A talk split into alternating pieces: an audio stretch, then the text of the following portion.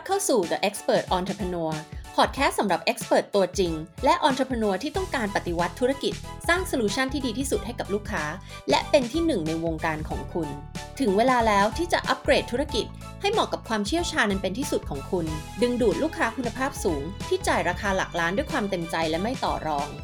ถ้าคุณเหมือนกับนิดาคุณคงเบื่อมากกับการที่ต้องเอาความเชี่ยวชาญดีๆคุณภาพสูงของคุณไปแข่งกันลดราคาลดคุณภาพบริการและทำสิ่งที่เหมือนๆกันเพราะคู่แข่งในตลาดแมสนั้นมหาศาลมากๆและบอกเลยค่ะว่าไม่สนุกหรอกที่จะแข่งอยู่ในตลาดนี้มาพลิกโฉมธุรกิจเป็นที่สุดในวงการทำแบรนด์แบบไฮเอนด์และไร้ซึ่งคู่แข่งด้วยราคาพรีเมียมถ้าพร้อมแล้วไปลุยกันเลยค่ะสวัสดีค่ะต้อนรับเข้าสู่อีกเอพิโซดนึงของ The Expert Entrepreneur นะคะก่อนที่เราจะเข้าเนื้อหาวันนี้นะคะซึ่งเราจะพูดถึงหัวข้อ Customize ทุกสิ่งแล้วเป็นที่สุดในสิ่งนั้น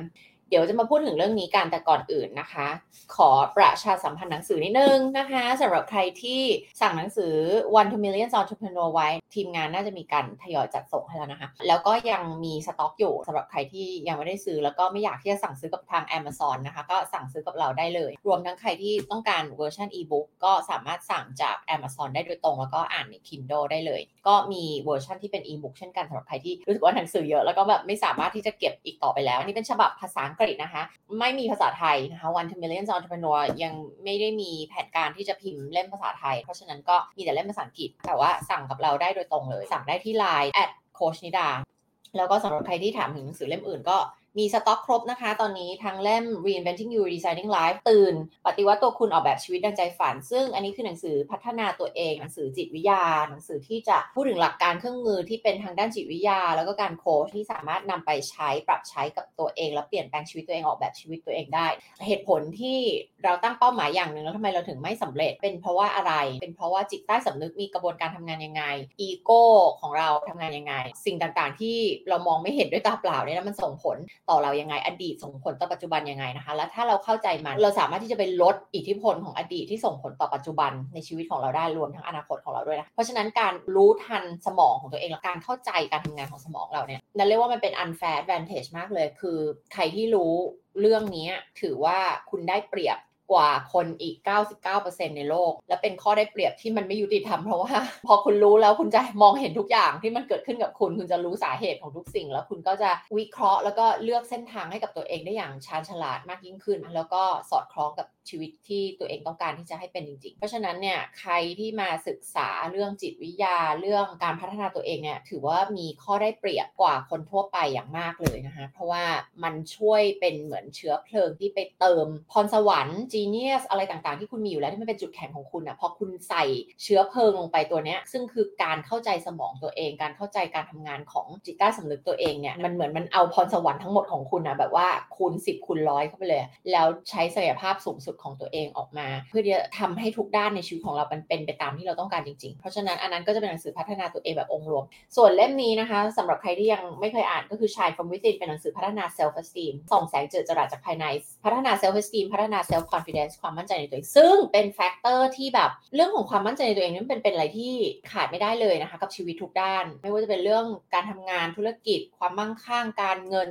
สุขภาพความรักความสัมพันธ์โซเชียลสังคมอีโคซิสเต็มที่เราอยู่นะเพราะฉะนั้นเนี่ยการพัฒนา self esteem เป็นเรื่องที่จำเป็นอย่างมากเลยบอกให้เลยว่าอุปสรรคของทุกเรื่องในชีวิตของเราเนี่ยมันมาจากเรื่องของ self esteem นี่แหละเป้าหมายในเรื่องของการพัฒนาตัวเองก็คือการพัฒนา self esteem สั้นๆง่ายๆแค่นั้นเลยมันจะฟังดู simple นะคะแต่ว่ามันเป็นอย่างนั้นจริงๆวัดคุณภาพของสุขภาพเราด้วยเรื่องของค่า บี เอ็ม ไอ ไขมันอะไรต่างๆคอเลสเตอรอล แอล ดี แอล อะไรต่างๆเนี่ยนะการเต้นของหัวใจหลายแฟกเตอร์แต่ถ้าเราพูดถึงเรื่องคุณภาพของความคิดของเราด้าน psychological เนี่ยวัดได้ด้วย self esteem ก็ไปอ่านก็ได้นะคะทั้งสามเล่มสามารถสั่งกับ ไลน์ ของเราได้นะคะที่ ไลน์ แอท โค้ชนิดา นะคะแล้วก็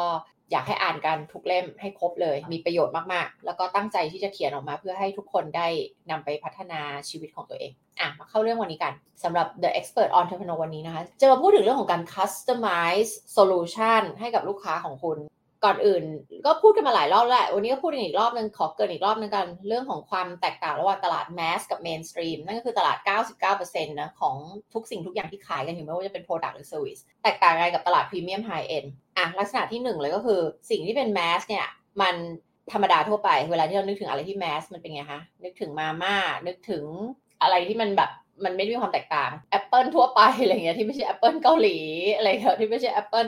เลิศล้ำกว่าแอปเปิลทั่วไปอ่ะหรือมาม่าเนี่ยอ่ะมันเป็นยังไงคะเวลาที่เรานึกถึงของที่มันแมสมันก็คือความคิดที่เราจะเกิดขึ้นคือธรรมดาทั่วไปหาง่ายมีเต็มไปหมดแล้วก็อยากได้เมื่อไหร่ก็หาซื้อได้ทั่วไปเลยส่วนของที่เป็นพรีเมียมไฮเอ็นด์มันเป็นไงคะมันจะเป็นคุณภาพดีกว่าเลิศกว่าแล้วก็หายากต้องไปต่อคิวต้องไปแย่งซื้อจะสังเกตว่ามันต่างไงซัพพลายมีน้อยแต่ดีมานด์มีเยอะกว่าก็คือคนอยากแย่งซื้ออยากได้เนี่ยมันเหมือนเราต้องไปแย่งชิงเพื่อจะได้สิ่งนั้นมาแต่ตลาดแมสคือของมันมีเต็มไปหมดเลยแล้วก็ต้องแบบแย่งผู้ซื้อกันถูกไหมเพราะผู้ซื้อมีน้อยกว่าซัพพลายนะอันนี้ก็คือความแตกต่างนอกจากนี้คือเมื่อเรานึกถึงตลาดแมสเมนสตรีมมันก็คือขายสิ่งที่มันสำเร็จรูปขายสิ่งที่มันผลิตออกมาทีเดียวแล้วก็ขายทุกคนเหมือนเหมือนกันออฟเฟอร์เหมือนเหมือนกันขายเท่าๆกันขายราคาเหมือนกันdeliver สิ่งที่เหมือนกันให้ให้กับคนคนนั้นนะคะอย่างเช่นล้างแอร์เซอร์วิสของการล้างแอร์เครื่องละหกร้อยบาททุกคนซื้อเหมือนกันจ่ายหกร้อยบาทไปถึงล้างแอร์ใส่น้ำยาแอร์อะไรทุกอย่างเหมือนเดิมทำเหมือนกัน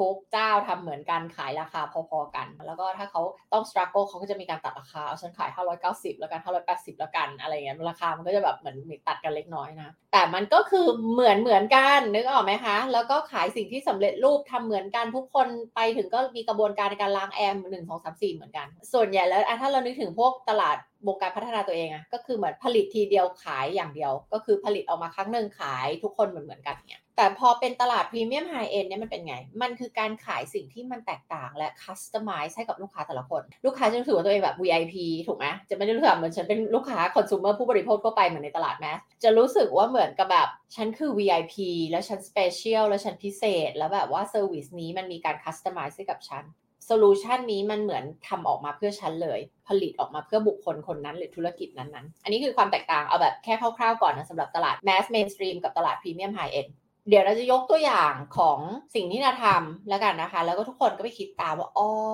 เออมันคัสตอมไมซ์แบบนี้นี่เองแล้วเราอ่ะจะเอาไปคัสตอมไมซ์ยังไงกับลูกค้าของเราแล้วก็ธุรกิจของแต่ละคนเพราะว่ามันก็แตกต่างกันไปนะคะอย่างลูกค้าที่เป็นลูกค้าที่โค้ชก็คอนซัลท์กับนิดานะก็จะมีการช่วยคิดนะว่าอ่ะเราจะคัสตอมไมซ์เซอร์วิสของเรายังไงให้มัน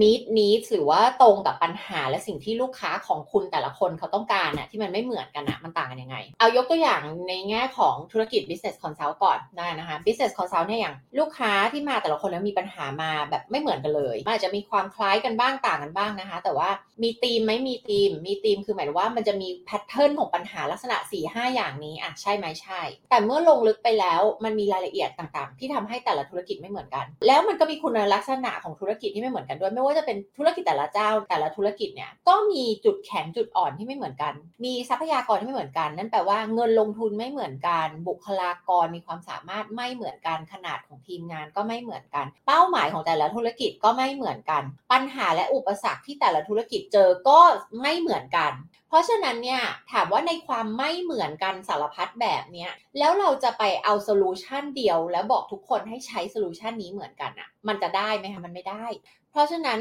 เวลาที่เราเห็นว่าอ้อมีคนสอนบอกว่าเออสี่สเต็ปเนี่ยทุกคนทำเหมือนกันเลยนะอันเนี้ยอันนี้มันไม่ใช่อันนั้นมันคือสิ่งที่มันก็เลยถูกขายอยู่เป็นออฟเฟอร์ที่เป็นแมสหรือเมนสตรีมนะคะเพราะว่ามันคือผลิตออกมาแบบนี้แหละหนึ่ง สอง สาม สี่ทุกคนเอาไปใช้ตามกันนะอ่านั่นคือแมสนั่นคือเมนสตรีมแต่ว่าในธุรกิจที่เป็นไฮเอ็นด์พรีเมียมที่แท้จริงนะใช้คำว่าที่แท้จริงเพราะว่ามันจะมีคนที่แบบว่าจริงๆคุณอยู่ตลาดแมสคือโซลูชันออฟเฟอร์ของคุณมันคือตลาดแมสสิ่งที่คุณออฟเฟอร์กับลูกค้าผลลัพธ์ที่มันไม่แตกต่างมันคือตลาดแมสแต่คุณอาจจะมาทำขายในราคาพรีเมียมอันนั้นมันก็คือออฟเฟอร์ที่เป็นแมสแต่เอามาอัพราคาซึ่งอันนั้นก็เหมือนกับคุณเอาแอปเปิลลูกละสามสิบบาทเนี่ยหรอแล้วคุณก็ไปขายแบบราคาสามร้อยบาทห้าร้อยบาท หนึ่งพันบาทเท่า Apple เกาหลีอย่างเงี้ยนึกออกมั้ยคะนั่นมันก็คือการหลอกลวงลูกค้าหลอกลวงผู้บริโภคถูกไหมอันนี้เราพูดถึงสิ่งที่เป็นโซลูชันที่เป็น high end premium จริงๆนั่นก็คือโซลูชันที่มันแตกต่างแล้วก็สร้างผลลัพธ์ที่แตกต่างจริงๆแล้วลูกค้าจะเป็นคนที่รู้ดีที่สุดว่าเออมันต่างกับทุกอย่างที่เขาเคยซื้อมาเลย อ่ะกลับไปที่เรื่อง customization เนอะก็คือลูกค้าที่เขา invest ราคาแบบว่าแพงกว่าตลาดทั่วไปแบบว่าสิบ ยี่สิบ สามสิบ สี่สิบ ห้าสิบเท่าอ่ะ expectation มันก็ต้องต่างกันอยู่แล้วเขาซื้อสิ่งเหล่านี้เพราะเขาต้องการสิ่งที่ดีกว่าสิ่งที่มันเจ๋งสิ่งที่มันทำให้เขารู้สึกว่าเขาพิเศษเขา exclusive เขา วี ไอ พี เขาได้ solution ที่มันเจ๋งแล้วมันจะไม่ไปเสียเวลากับอะไรที่มันไม่ใช่คนที่ยอมลงทุนในเงินจำนวนมากๆเนี่ยไม่ใช่แค่ว่าเขามีเงินจะจ่ายอย่างเดียว key point คือเขาไม่ต้องการเสียเวลาเพราะว่าคนในตลาดนี้รู้ดีว่าทรัพยากรอย่างเดียวที่หมดสิ้นไปแล้วไม่สามารถเรียกกลับคืนมาคืออะไรไม่ใช่เงินเงินหายไปแล้วหมดไปแล้วสร้างขึ้นมาใหม่ได้ถูกไหมสิ่งที่ไม่สามารถสร้างขึ้นมาใหม่ได้อีกต่อไปคือเวลาหายไปแล้วหายไปเลยไม่สามารถเอากลับคืนมาอีกได้แล้วเพราะฉะนั้นเขาไม่ต้องการเสียเวลากับโซลูชันที่ผิดผิดโซลูชันที่ไม่ใช่โซลูชันที่แบบทั่วไปโซลูชันราคาถูกถูกโซลูชันที่แบบโอ๊ยไม่ได้มีการลงทุนหรือคิดอะไรกับมันมากมายแล้วก็ทำออกมาทีเดียว deliver ให้คนทั่วไปเหมือนกันมันไม่ฟิตกับปัญหาของเขามันไม่ฟิตกับ situation และสถานการณ์ของเขามันไม่ได้ฟิตกับข้อดีข้อเสียจุดแข็งจุดอ่อนที่เขามีมันไม่ได้แก้ปัญหาให้กับเขาอย่างตรงจุดตรงประเด็นมันไม่ได้มีการ customize เพื่อเขาดังนั้นเขาไม่ต้องการไปเสียเวลากับ solution แบบ mainstream แบบ mass นั่นคือเหตุผลที่เขาลงทุนกับ solution ที่เป็น premium เป็น high endการ customize ของเราคืออะไรเวลาที่ลูกค้ามา consult มา coach กับเราเนี่ยเราจะมีอยู่ไม่กี่แบบ offer ของเรามีอยู่ สองสาม แบบแต่ใน offer นั้นๆเพื่อความง่ายในการที่เราจะขายลูกค้าแต่ใน offer นั้นมันมีความ customize แบบสุดๆอยู่ใน offer นั้นๆนะอย่างลูกค้าที่มา coach และ consult กับเรา done with you คือเราทำไปด้วยกัน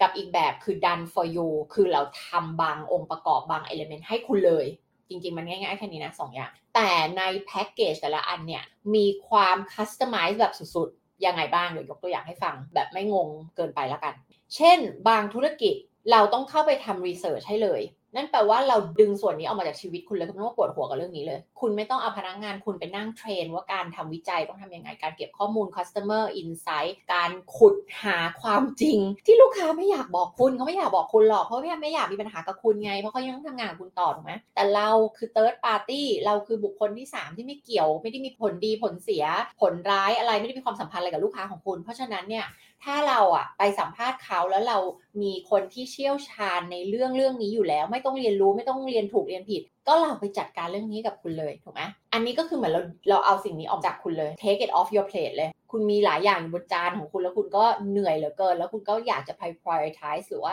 ให้เวลาทุ่มเทกับสิ่งที่คุณทำได้ดีแล้วมันเป็นสิ่งที่คุณควรจะต้องทำคุณก็ดึงเอาสิ่งที่มันมีคนอื่นทำได้ดีกว่าดึงให้เขาไปเลยเอาออกจากจานข้าวของคุณไปเลยใช่ไหมให้คนอื่นไปจัดการเอาไปจากระบบของคุณเลยนี่แหละจริงๆคือคนต้องการแค่นี้คือเอาปัญหาของฉันไปแก้ฉันหน่อยฉันจะไม่ต้องปวดหัวกับเรื่องนี้อันนั้นคือตัวอย่างนึงธุรกิจอีกอันนึงมาเนี่ยอาจจะมีปัญหากับกลุ่มหรือแผนกหรือทีมงานกลุ่มใดกลุ่มหนึ่งหรือแผนกใดแผนกหนึ่งแล้วก็ไม่รู้จะจัดการยังไงแล้วก็เจ้าของธุรกิจอาจจะมาคุยกับนิดาแล้วก็แบบว่าเออโอเคต้องไปพูดประมาณนี้เนาะอ่ะแล้วก็ไปลองไปพูดละแต่ว่าแบบพูดแล้วมันไม่เวิร์กว่ามันเหมือนกับแบบว่ายังเจอปัญหาแบบเดิมอยู่ทำยังไงดีแปลว่าอะไรคะแปลว่าเขาต้องขาดทักษะหรือว่าขาดอะไรสักอย่างที่เขาไม่เข้าใจว่าเขาจะจัดการกับคนกลุ่มนี้ยังไงจะ facilitate กระบวนการจัดการกับ conflict นี้ได้ยังไงเอามาเลยค่ะทั้งกลุ่มเรามา Zoom meeting กันสิคุยกันสิว่าประเด็นคืออะไรถามว่าทำอย่างนี้ให้ทุกธุรกิจไหมไม่ใช่นะคะมันต้องดูด้วยว่ามันมีปัญหาอะไรในธุรกิจนั้นแล้วก็มันเจออะไรซึ่งมันอาจจะไม่ได้รู้ตั้งแต่วันแรกทำไปเรื่อยๆคุยไปเรื่อยๆคอนซัลท์ไปเรื่อยๆมันจะเจอปัญหางอกเงยขึ้นมาก็หาซิว่าวิธีที่จะจัดการให้ลูกค้าทำไงบ้างเพราะสุดท้ายแล้วลูกค้าต้องการแค่แบบช่วยเอาเรื่องนี้ไปจัดการฉันหน่อยแต่นั่นไม่ได้แปลว่าเราจะไปนั่งทำทุกอย่างให้กับเขาไม่ใช่เพราะว่าในที่สุดแล้วเป้าหมายของเราต้องการให้ลูกค้าอยู่ได้ด้วยตัวเองไม่ใช่มาพึ่งพาเราแต่ตลอดนะคะเราต้องการให้เขา develop ทักษะบางอย่างที่จะไปจัดการได้แต่ในกรณีที่เราพูดถึงเนี่ยคือเราทำให้เขาเห็นเลยไงว่าการ facilitate conflict แบบนี้ปัญหาแบบในทีมแบบนี้ปัญหาที่แท้จริงคืออะไรรากของปัญหานี้คืออะไรไม่แปลกเลยที่เขาจะไม่รู้จะจัดการไงเพราะว่าเขาไม่ใช่โค้ชเขาไม่ใช่นักจิตวิทยาแต่พอเราเอาคนกลุ่มนี้มาคุยปุ๊บแป๊บเดียวเลยรู้เลยปัญหาคืออะไรเพราะมันคือ my zone of genius ไงมันคือโซนของความอัจฉริยภาพของเรา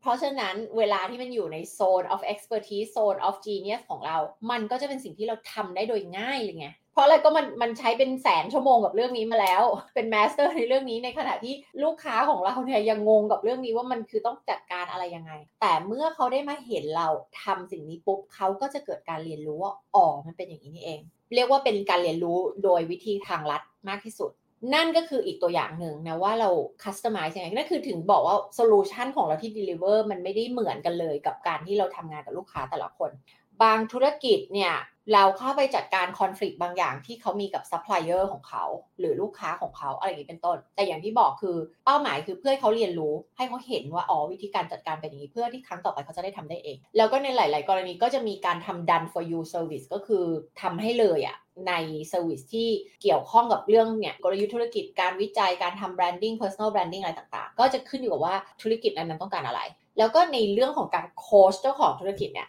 ก็แต่ละคนก็ไม่เหมือนกันเลยแบ็คกราวด์ก็ไม่เหมือนกันอุปสรรคก็ไม่เหมือนกันปัญหาสารพัดอย่างไม่เหมือนกันเพราะฉะนั้นเทคนิค strategy intervention วิธีการที่ใช้ในการโค้ชในการเมนเทอร์ในการเทรนนิ่งอะไรเนี่ยก็ไม่เหมือนกันเลยก็จะมีความแบบ customize ขึ้นมาสำหรับคนคนนั้นมาดูอีกตัวอย่างหนึ่งเนาะสำหรับการโค้ชลูกค้าที่เป็นคู่ชีวิตเป็นในแง่ relationship and family ละกันเดี๋ยวยกตัวอย่างให้ฟังกลุ่มที่เป็นคนโสดละกันอ่ะซิงเกิลเนาะเป็นคนโสดแล้วก็แบบว่าอุปสรรคในการที่จะดึงดูดคนคุณภาพแบบที่ตัวเองต้องการที่แบบเท่ากันและคู่ควรกับเราอ่ะอันเนี้ยคือปัญหาแบบพูดแบบสรุปหนึ่งประโยคถูกไหมแต่ว่าภายใต้นั้นมีอีกเป็นร้อยๆปัญหาเลยที่เขาต้องเผชิญหน้าซึ่งลูกค้าที่โค้ชกับนิดาเนี่ยก็จะต้องมีแบบ วี ไอ พี Day กันนะเนี่ย สามถึงห้า วันแล้วแต่คนแล้วแต่กรณีแล้วแต่ปัญหาแล้วแต่ situation ของเขาแล้วก็แล้วแต่แบบอ่ะมาเป็นครอบครัวมาเป็นคู่หรือว่ามาเป็นคนเดียวก็จะแล้วแต่พูดตรงๆว่าไม่ใช่ทุกคนหลายคนบอกอ้าวแล้วอย่างนี้ทำไมทุกคนไม่เอาไม่อยากจะมานั่งคุยกับเราห้าวันหรอกไม่ใช่ค่ะเพราะว่าไม่มีใครต้องการเสียเวลาหรอกถ้าคุณสามารถได้ผลลัพธ์เดียวกันเนี่ยได้ในหนึ่งชั่วโมงกับได้ในห้าวันคุณจะเลือกอะไรไม่มีใครเลือกห้าวันหรอกค่ะเพราะมันเสียเวลาคุณเอาเวลาไปทำอย่างอื่นไม่ดีกว่าหรอถ้าคุณได้ผลลัพธ์นี้จริงในหนึ่งชั่วโมงมันจะดีกว่าที่คุณจะได้ในห้าวันถูกไหมเพราะฉะนั้นเนี่ยไอหลักการความคิดที่คิดว่าอุ้ยห้าวันดีกว่าเพราะว่าเราคิดว่าอะไรเราคิดว่าเราขายเวลาของเราจริงไม่ใช่เราขายผลลัพธ์อันนั้นไม่เป็น mindset ของตลาดแมสตลาด mainstream ที่คิดว่าเราขายเวลาเราขาย commodity เราขายสินค้าอุปโภคบริโภคขายปริมาณพอเรามาขายสิ่งที่เป็น premium ultra premium เนี่ย mindset เราต้องเปลี่ยนเราไม่ได้ขายเวลาเราไม่ได้ขาย commodity เราขาย result เราขายผลลัพธ์แล้วไม่ว่าผลลัพธ์นั้นจะได้มาด้วยวิธีการไหนเราจะคัสตอมไมซ์เราจะทำทุกวิถีทางเพื่อให้เขาได้ผลลัพธ์นั้นแต่แน่นอนว่าเขาต้องทำส่วนของเขาด้วยไม่ใช่มาขึ้นอยู่กับเราไม่ไม่ไม่ใช่เราไปช่วยใครเปลี่ยนในสิ่งที่เขาไม่อยากเปลี่ยนมันไม่ได้อยู่แล้วแต่เราจะทำเต็มที่ในส่วนของเราในหน้าที่บทบาทหน้าที่ของเรานั่นก็คือการคัสตอมไมซ์โซลูชันและสร้างโซลูชันที่ดีที่สุดแล้วก็เดลิเวอร์โซลูชันที่ดีที่สุดให้กับเขาทีนี้ใน วี ไอ พี Day สามถึงห้า วันนี้เนี่ยก็จะถูก follow up ด้วยหนึ่งปีที่เราอยู่ด้วยนะคะแล้วก็หลังจากนั้นถ้ามันอะไรต่อก็ต้องมีการต่อคอนแทรคปีต่อปีตรงนี้ก็คืออยู่ที่หลายๆแฟกเตอร์มากๆนะหลายคนบอกอ่ะขึ้นอยู่กับปัจจัยอะไรบางขึ้นอยู่กับปัจจัยหลายอย่างมากไอ้ตรงเนี้ย สามถึงห้า วันเนี่ยทำหลายอย่างมากเลยแต่ว่าเป้าประสงค์หลักๆเพื่อจะเคลียร์ปัญหาจากอดีตทั้งหลายเนี่ยออกไปให้เยอะที่สุดไม่ว่าจะเป็นความคิดความเชื่อที่มีต่อเรื่องของ self image คือการรับรู้ตัวเองไม่ว่าจะเป็นความคิดความเชื่อที่ติดลบเกี่ยวกับเรื่องของความรักที่เอามาจากพ่อแม่เอามาจากครอบครัวเอามาจากสังคมเอามาจากความเชื่อเอามาจากผลลัพธ์จากแฟนคนก่อนก่อนหน้านี้ฉันเคยถูกหลอกลวงคนไม่จริงใจถูกนั่นถูกนี่อะไรเงี้ยนะคะแล้วก็เกิดความเชื่อผิดๆเกี่ยวกับเรื่องของความรักเกี่ยวกับเรื่องของคู่รักเกี่ยวกับเรื่องของคนคือเราจะกำจัดสิ่งเหล่านี้ออกไปแล้วก็ทำความเข้าใจเกี่ยวกับชีวิตของคุณคุณคือใครและคุณต้องการคนแบบไหนตรงเนี้ยเราจะใช้เวลาอยู่ตรงเนี้ย สามถึงห้า วันขึ้นอยู่กับแต่ละคนว่าต้องใช้เวลากี่วันแล้วหลังจากนั้นถึงจะเกิดการ follow up ต่ออีกหนึ่งปีนี่คือเอาเบื้องต้นก่อนนะอันนี้ไม่ต้องพูดถึงปีต่อๆไปนะแล้วแต่ละคนเนี่ยก็จะมีเป้าหมายมีอะไรที่ไม่เหมือนกันเพราะแต่ละคนมาไม่เหมือนกันอยู่ละทรัพยากรมาไม่เหมือนกันต้นทุนมาไม่เท่ากันละไอ้คำว่าต้นทุนมาไม่เท่ากันคือบางคนมาแบบมี belief ผิดๆเต็มเลยบางคนอาจจะมาแบบ belief ผิดๆมีไม่เยอะเท่าไหร่แต่ว่าติดปัญหาในเรื่องการไปลงมือทำ take action การเดทการเลือกคนกับอะไรก็ว่าไปทีเนี้ยพอมองไปในรายละเอียดเนี่ยหลังจากที่เราคุยกัน สามถึงห้า วันเราก็จะเห็นว่ามันมีปัญหาหลายอย่างมากซึ่งแต่ละคนมีปัญหาไม่เหมือนกันทีเนี้ยเราก็จะ customize game plan ของเราขึ้นมาว่าโอเคเหมือนมีการคล้ายๆเขียนดีไซน์ขึ้นมาว่าแบบ bullet point ว่าคนคนนี้ต้องการอะไรแล้วเหมือนเราสร้างเมนูอาหารขึ้นมาให้กับเขาอะก็ว่าเหมือนลูกค้ามาที่ร้านอาหารของเราแล้วเราก็แบบคุณต้องการอะไรคุณชอบทานอาหารอะไรเราก็ไป customize เมนูสิบอย่างสำหรับคอร์สนี้ให้คุณโดยเฉพาะเลยมันเป็นอารมณ์นั้นซึ่งลูกค้าบางคนมีปัญหาในเรื่องของการแต่งตัว การแต่งตัวเราอาจจะส่งคุณไปหา image coach คนที่เชี่ยวชาญในเรื่องของการแต่งตัวเราอาจจะส่งคุณไปหา stylist ที่เรารู้จักและไว้ใจขึ้นอยู่กับสไตล์การแต่งตัวของคุณอีกขึ้นอยู่กับปัญหาของคุณอีกคุณต้องการอะไรนะหรือเอ่อแม้กระทั่งการที่นับเคยไปเดินช้อปปิ้งกับลูกค้านี่ก็เคยมาแล้วนะคะเพราะว่าเป็นลูกค้าที่ถ้าแบบว่าคืออยู่ที่หลายแฟกเตอร์มากนะคะถ้าเป็นสไตล์ที่แบบตรงกับเราแล้วก็เราทำให้ได้อะแล้วก็เราก็ทำให้นึกออกไหมคะมีลูกค้าหลายคนมีปัญหาในเรื่องของการคุยคือการทำให้ตัวเองดูเป็นคนน่าสนใจแล้วก็ keep conversation moving ได้บางคนมีปัญหาในเรื่องของการคุยกับเพศตรงข้ามมีความประหม่ามีความเกรงมีความตื่นเต้นอย่างมากยังไม่ต้องคุยแค่เจอก็รู้สึกตื่นเต้นแล้วอะไรเงี้ยอาจจะเคยอยู่โรงเรียนหญิงล้วนชายล้วนมาหรือว่าโตมาเป็นผู้ชายมีพี่น้องเป็นผู้ชายหรือผู้หญิงโตมากับพี่น้องที่เป็นผู้หญิงแล้วก็แบบรู้สึกว่าแบบมีไม่คุ้นชินกับเพศตรงข้ามเลยอะไรเงี้ยแล้วก็จะมีความประหม่าความวิตกกังวลค่อนข้างเยอะอะไรอย่างเงี้ยค่ะสิ่งเหล่านี้คือเราหาคนมานั่งคุยกับคุณเลยค่ะฝึกคุยไปเลยค่ะสิบคนสิบห้าคนคุยไปเลยค่ะจนกว่าคุณจะรู้สึกเลิกประหม่าเลิกที่จะ nervous เลิกที่จะมีอาการ anxiety อะไรเงี้ยถ้าคุณรู้สึกว่าตัวคุณไม่น่าสนใจคุยไปเลยค่ะสิบห้าคนคุยจนอีกคนรู้สึกว่าคุณน่าสนใจอ่ะเพราะทุกคนมีความน่าสนใจเพียงแต่คุณไม่เคยรู้ว่ามันทำยังไงเท่านั้นแหละที่คุณจะดึงเอาไอ้ความน่าสนใจอันนี้ออกมาแล้วคุณไม่รู้ว่าปัญหาของคุณคืออะไร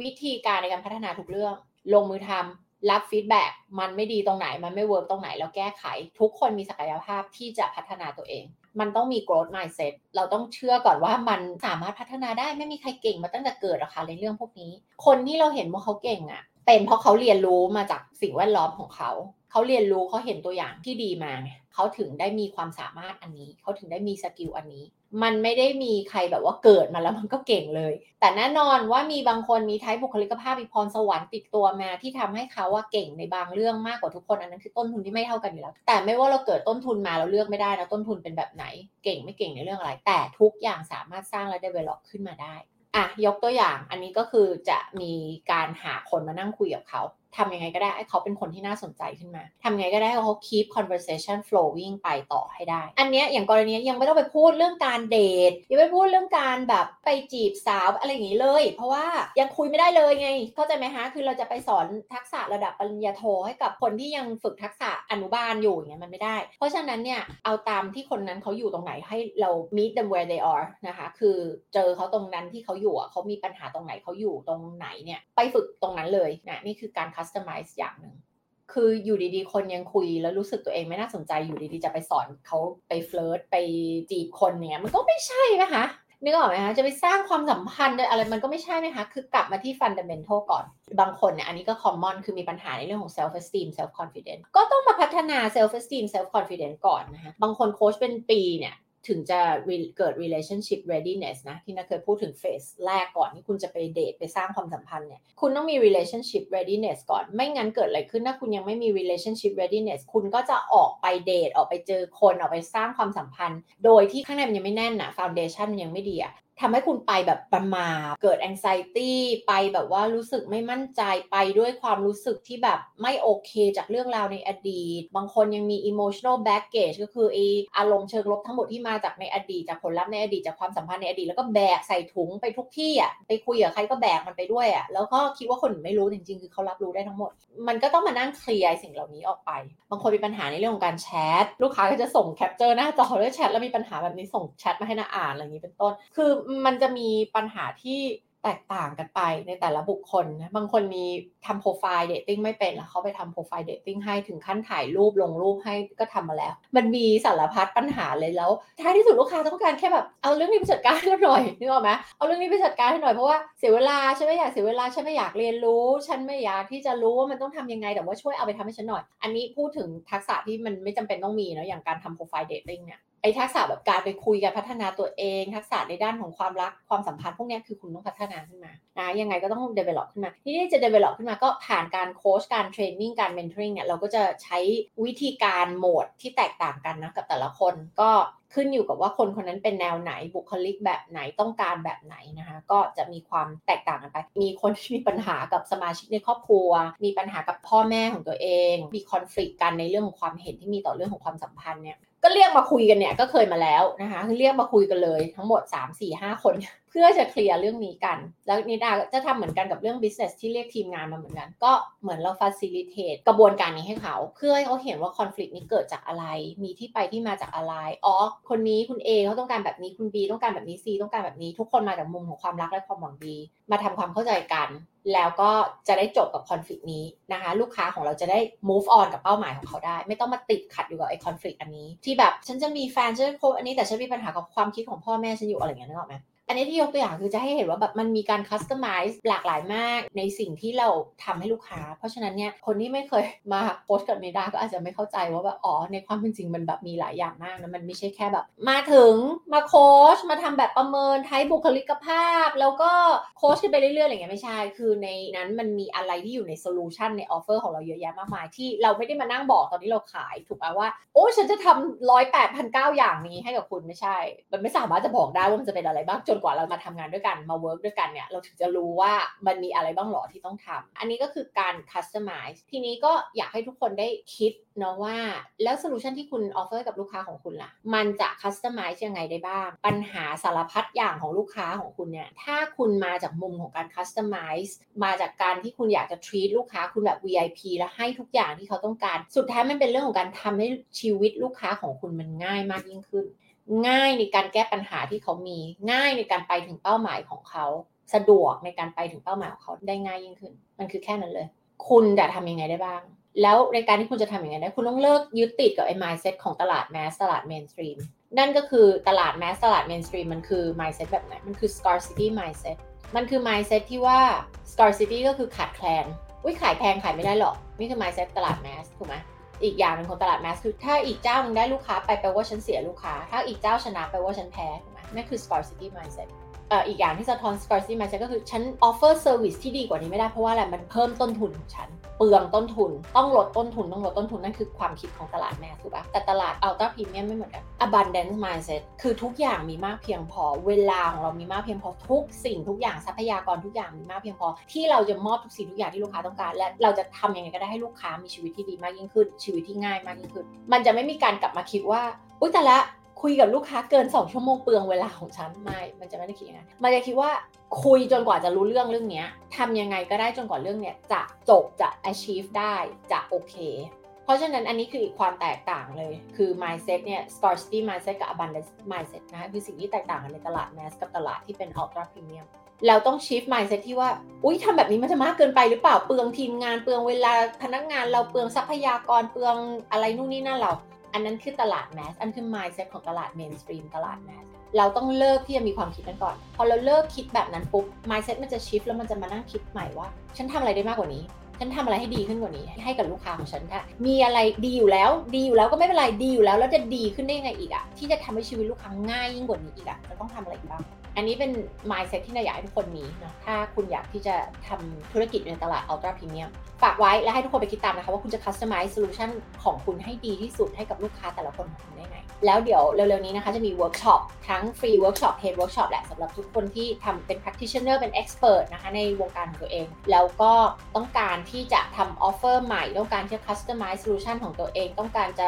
เกิดความชัดเจนในเรื่องของการตั้งราคาการทำ package ทำ offer ต้องการเกิดความชัดเจนเกี่ยวกับเรื่องของ personal branding ของตัวเองทำยังไงถึงจะมีแบรนดิ้งที่อยู่ในตลาด Ultra Premium ได้ก็ติดตามนะคะแล้วก็สอบถามมาก่อนเลยก็ได้นะคะที่ ไลน์ แอท โค้ชนิดา ก็เดี๋ยวจะมีฟรีเวิร์คช็อปในกลุ่ม Expert Entrepreneur นะคะเดี๋ยวจะลงลิงก์กลุ่มนี้ขอเข้ากลุ่มได้เลยนะแล้วก็ Paid Workshop ก็คือ Workshop ที่มีการจ่ายเงินมาเป็นแบบสดๆมาเจอกันจริงๆเนี่ยอันนี้ก็เดี๋ยวจะให้รายละเอียดอีกทีนึงนะคะแล้วเดี๋ยวเราพบกันนะคะใน The Expert Entrepreneur ค่ะ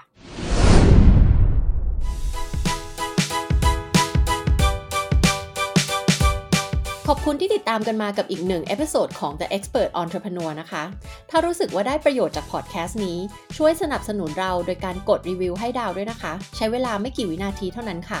ขอบคุณมากเลยค่ะแล้วพบกันใหม่ในเอพิโซดหน้าของ The Expert Entrepreneur